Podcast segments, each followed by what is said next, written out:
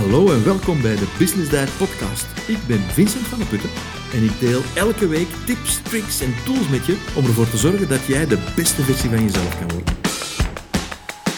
Welkom op uh, de Business Diet Podcast nummer 32, uh, waar ik het met jou ga hebben over key performance areas en key performance indicators, maar ook nog een paar andere zware termen zoals eh, leading indicators en lagging indicators en, en actiegericht versus resultaatgericht en dat soort dingen allemaal. Eigenlijk is de bottom line, we gaan een uh, dashboard kunnen maken van datgene wat we nodig hebben om uh, ja, te weten of dat we goed bezig zijn. Net zoals in de wagen, hè, dat je een dashboard hebt, ben ik niet te snel aan het rijden, ben ik niet te traag aan het rijden, heb ik nog benzine, is de oliedruk goed, enzovoort. Heb je ja, in het zakenleven natuurlijk ook een dashboard nodig.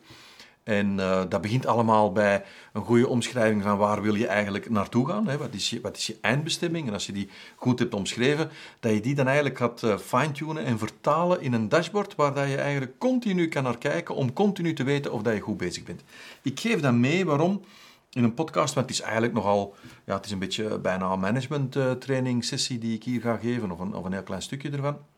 Maar ik geef het mee om, aan jou, omdat Um, van alle dingen die ik heb fout gedaan, is dit toch wel een van de belangrijkste. Dat is dat ik eigenlijk vroeger zo geen dashboard had. Ik vond dat niet belangrijk. Ja, het enige dashboard dat ik had, dat is was, hoeveel geld staat er op de bankrekening. Of toen, hoeveel geld staat er niet op de bankrekening, bij wijze van spreken. Maar dat is geen dashboard. Dat kan een onderdeeltje zijn van je dashboard, maar dat is geen een echte indicator, of die is zeker niet krachtig genoeg of niet allesomvattend genoeg om te weten of dat je goed bezig bent. Dus we moeten echt een dashboard gaan bouwen om te kunnen bijsturen, om als er een knipperlicht is, een, een, een rood alarmlicht, om te weten van hoe ik moet ingrijpen. Of om te weten van ik ben niet snel genoeg aan het rijden. Of ik moet straks gaan tanken. Zodanig dat je eigenlijk veel proactiever kan gaan werken aan je bedrijf, aan je project, aan je onderneming, eerder dan reactief. Dus wat gaan we doen? Ehm, we gaan ons uh, concentreren op het definiëren van een aantal key result areas en dan een woord wat je waarschijnlijk uh, wel kent, Key Performance Indicators. Hoe gaan we dat doen? want dat is een hele mond vol. Uh, ik gebruik daarbij altijd een trucje.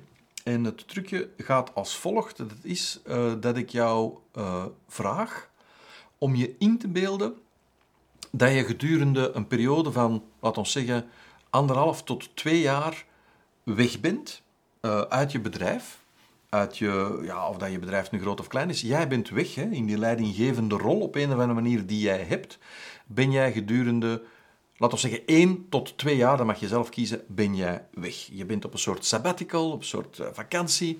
En je vertrekt met een gerust gevoel, met een gerust gemoed, want je weet dat de persoon of de personen die jou gaan vervangen, dat die, uh, dat, die dat heel goed gaan doen. Die gaan die gaan echt voor resultaten zorgen, die gaan jou echt gelukkig maken, die gaan jou ook enorm ontzorgen. Het is niet dat die elke dag gaan bellen om, om problemen te bespreken of om te zeggen of om raad te vragen hoe zij problemen moeten oplossen. Nee, nee, dit is een topteam um, die, die eigenlijk ja, jouw bedrijf misschien nog beter uh, tot uh, hogere hoogtes gaan brengen dan jij het uh, zelf zou kunnen. En dus je bent dan weg gedurende die één of twee jaar. En jij komt dan terug.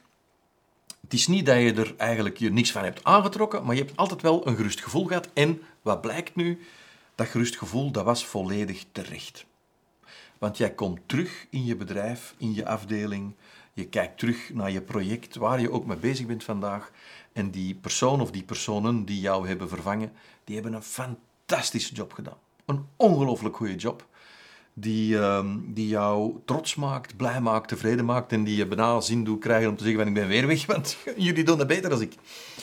En dan is de vraag, als je dat gevoel zo hebt, even losstaand van heb jij zo'n mensen wel of niet, dat is niet belangrijk, maar de vraag die je dan even moet stellen, en ik nodig je uit om je die echt eens goed te stellen, is als jij dan terug bent gekomen na één tot twee jaar en je bent heel trots, heel blij, heel tevreden enzovoort, en je kijkt dan om je heen, wat zijn dan allemaal dingen die je ziet die die mensen hebben gerealiseerd? En dan heb ik het echt over, ja, hoeveel klanten zijn er gerealiseerd? Hoe tevreden zijn de klanten? Welke producten zijn er gemaakt of welke diensten? Uh, welke nieuwe diensten of nieuwe producten zijn er gemaakt? Hoe zit het met de, de reputatie van je bedrijf of je afdeling? Hoe zit het met de groei? Hoe zit het met de kwaliteit van de dingen die, die geleverd zijn? Hoe zit het met uh, ja, de referrals die je klanten hebben aangebracht? Enzovoort, enzovoort. Dus wat zie je dan allemaal? Ik nodig je uit om bij dat wat zie je dan allemaal, om daar echt eens even vandaag of morgen echt eens de tijd te nemen om je in te beelden dat je dus echt zo'n superteam gevonden hebt van supermensen die jou effectief hebben vervangen en die in alle mogelijke facetten die belangrijk zijn voor jouw bedrijf of voor je afdeling, voor je project, dat die in al die mogelijke facetten echt knappe resultaten hebben neergezet.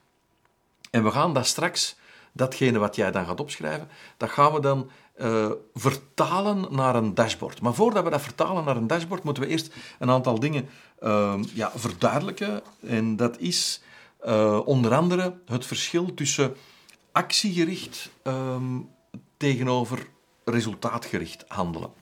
Je kan actiegericht handelen. Dat, dat klinkt trouwens positief. Hè, dat, actiegericht, hè, we zijn met actie bezig. Dat zit ook zo in onze samenleving. Dat zit ook zo in onze opvoeding. Actie is goed. Wel, in deze context van dat dashboard is actiegericht handelen versus resultaatgericht handelen is eigenlijk niet zo goed. Want um, het is niet de bedoeling dat je in je dashboard, bij wijze van spreken, hè, als ik dat als een, als een soort metafoor mag gebruiken, dat je daar acties gaat opschrijven in eerste instantie. In eerste instantie ga ik je vragen om daarbij resultaten op te schrijven. Dus denkbeeldig, hè, inderdaad, je omschrijft wat je allemaal ziet. En datgene wat je dan allemaal ziet, dat gaat eigenlijk automatisch al resultaatgericht zijn datgene wat je dan gaat opschrijven. Want je stelt vast wat de resultaten zijn die ze hebben gerealiseerd. Jij gaat niet zeggen, oh dat is flink, want die hebben elke dag 100 mails uitgestuurd. Nee, je gaat waarschijnlijk zeggen, oh dat is geweldig, want we hebben 1500 nieuwe inschrijvingen voor de nieuwsbrief. Jij gaat niet zeggen, oh dat is flink, want die hebben elke dag één uh, cold call gedaan. Nee, wat je waarschijnlijk gaat vaststellen, opschrijven, is het resultaat van die cold calls. En dat is hoeveel nieuwe klanten er gerealiseerd zijn of hoeveel nieuwe omzet. Je gaat waarschijnlijk ook niet uh, gaan, gaan tellen of gaan opschrijven, ze hebben zoveel offertes uitgestuurd. Nee, ook daar weer ga je kijken naar hoeveel nieuwe klanten, hoeveel nieuwe business is er gerealiseerd. Dus datgene wat jij in die denkbeeldige oefening gaat neerschrijven, dat zijn resultaten. En ik nodig je uit om dat effectief ook zo te doen.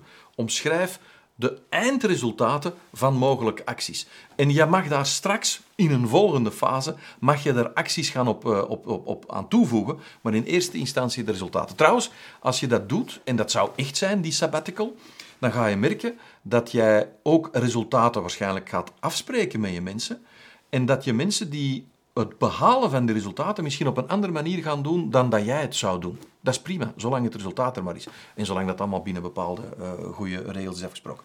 Dus het eerste onderscheid wat belangrijk is in uh, de oefening om je dashboard te maken, is een onderscheid te maken tussen actiegericht versus resultaatgericht. Ik nodig je uit om te denken, om te beginnen met te denken aan resultaten en in een volgende fase pas aan acties. Een tweede belangrijk uh, element, in, in, als onderscheidend element, is het verschil tussen een leading indicator en een lagging indicator. Ja, dat zijn Engelse termen. Ik heb daar niet echt uh, een, goede, ja, een goede vertaling voor, maar het, ik denk dat dat redelijk snel duidelijk wordt. Wij hebben wel eens de gewoonte om bij het uh, omschrijven van doelen, om daar lagging indicators op te schrijven. En een lagging indicator zou ik best kunnen omschrijven als het uh, ontbreken van iets slechts. Wat bedoel ik daarmee? Een lagging indicator is bijvoorbeeld het aantal klachten dat je krijgt, het aantal retourzendingen dat je krijgt. Hoe minder klachten, hoe beter. Hoe minder retourzendingen, hoe beter. Dat zijn dus lagging indicators, want die gaan eigenlijk het uh, ontbreken van iets slechts of het kleiner maken van iets slechts gaan die meten. Ik nodig je uit om vanaf nu te beginnen denken in termen van leading indicators. Dat zijn dingen die, als ze er zijn, iets positiefs uh, teweeg brengen. Bijvoorbeeld, als je kijkt naar het aantal klachten, het tegenover, hè, dat is een lagging indicator, het tegenovergestelde, een leading indicator in datzelfde gebied, zou bijvoorbeeld kunnen zijn hoeveel referrals brengt een klant aan. Hè? Hoeveel klanten zijn er zodanig tevreden dat zij een andere klant aanbrengen. Dat is een leading indicator. Een heel groot verschil tussen lagging indicators. Wat is het grote verschil? Ja, een lagging indicator is spelen om niet te verliezen. En een leading indicator is spelen om te winnen. Ja, het ene heeft een hele andere energie dan het andere. Je moet maar eens kijken naar een spel. Als mensen spelen om niet te verliezen, dan zijn ze puur defensief bezig.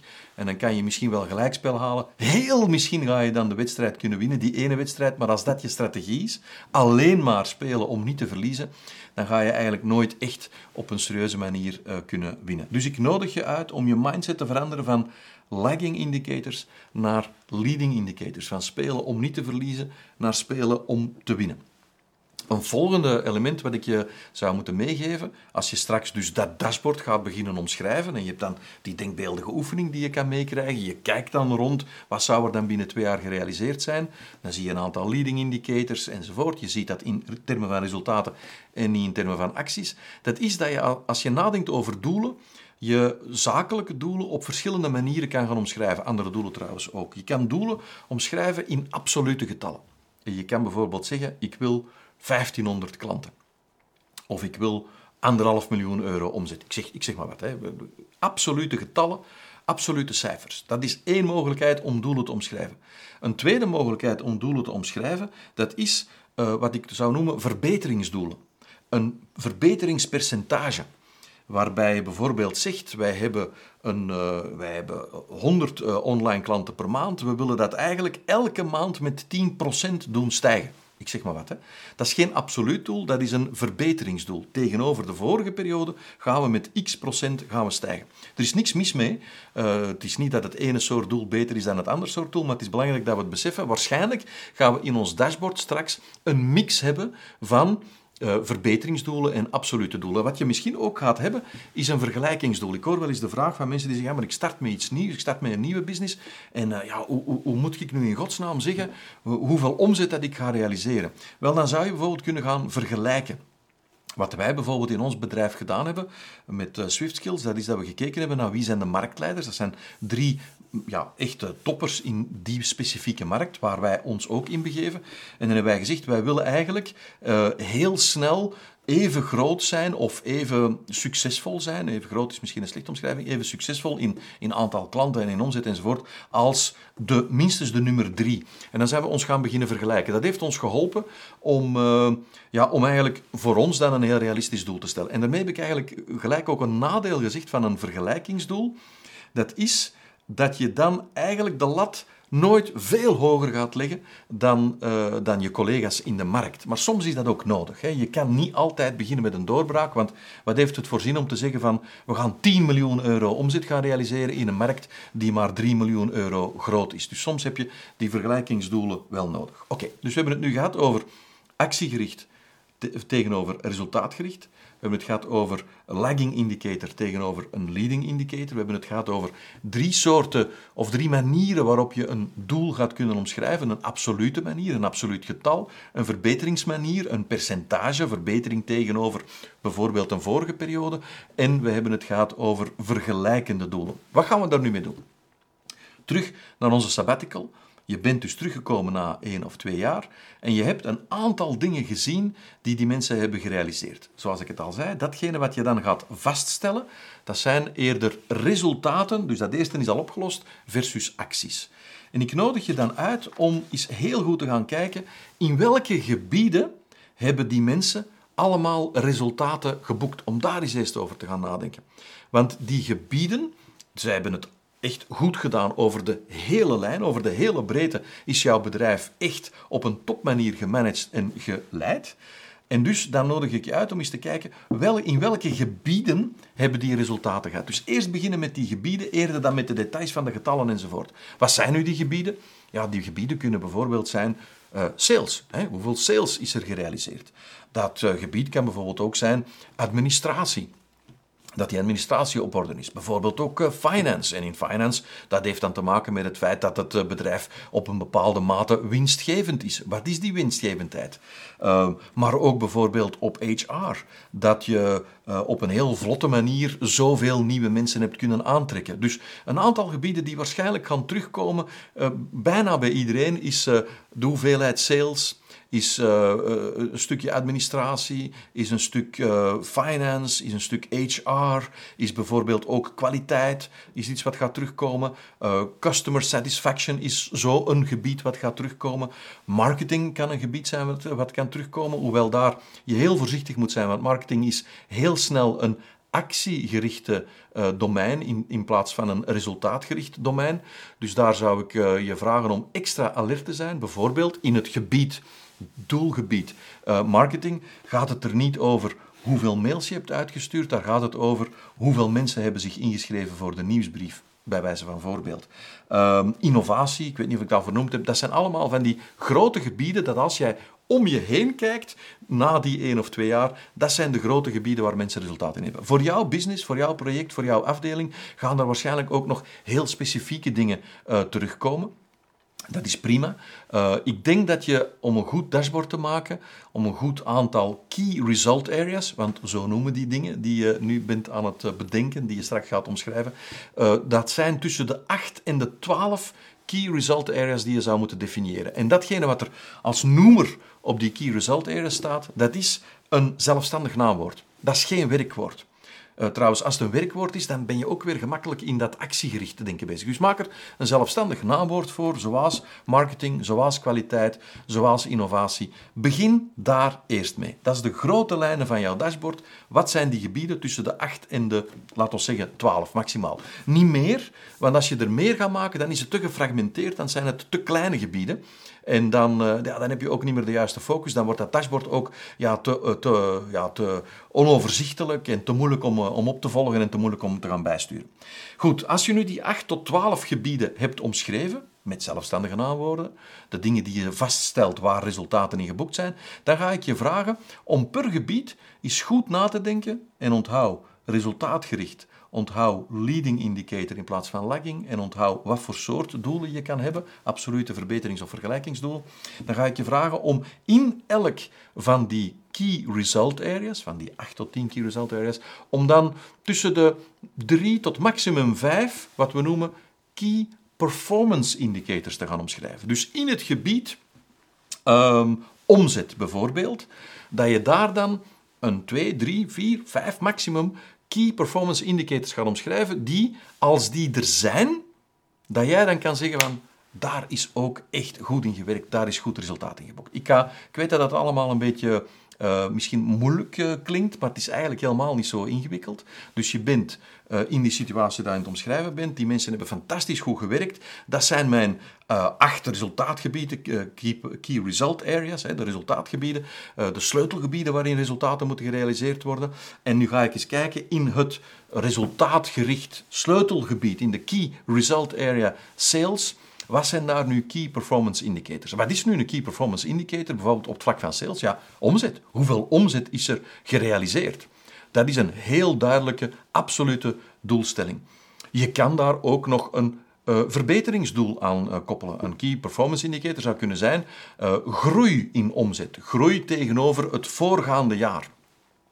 Ook een key result area, of een key performance indicator, sorry, in het gebied van sales zou kunnen zijn hoeveel procent van onze klanten uh, of van onze omzet komt voort uit bestaande klanten en hoeveel procent komt voort uit nieuwe klanten.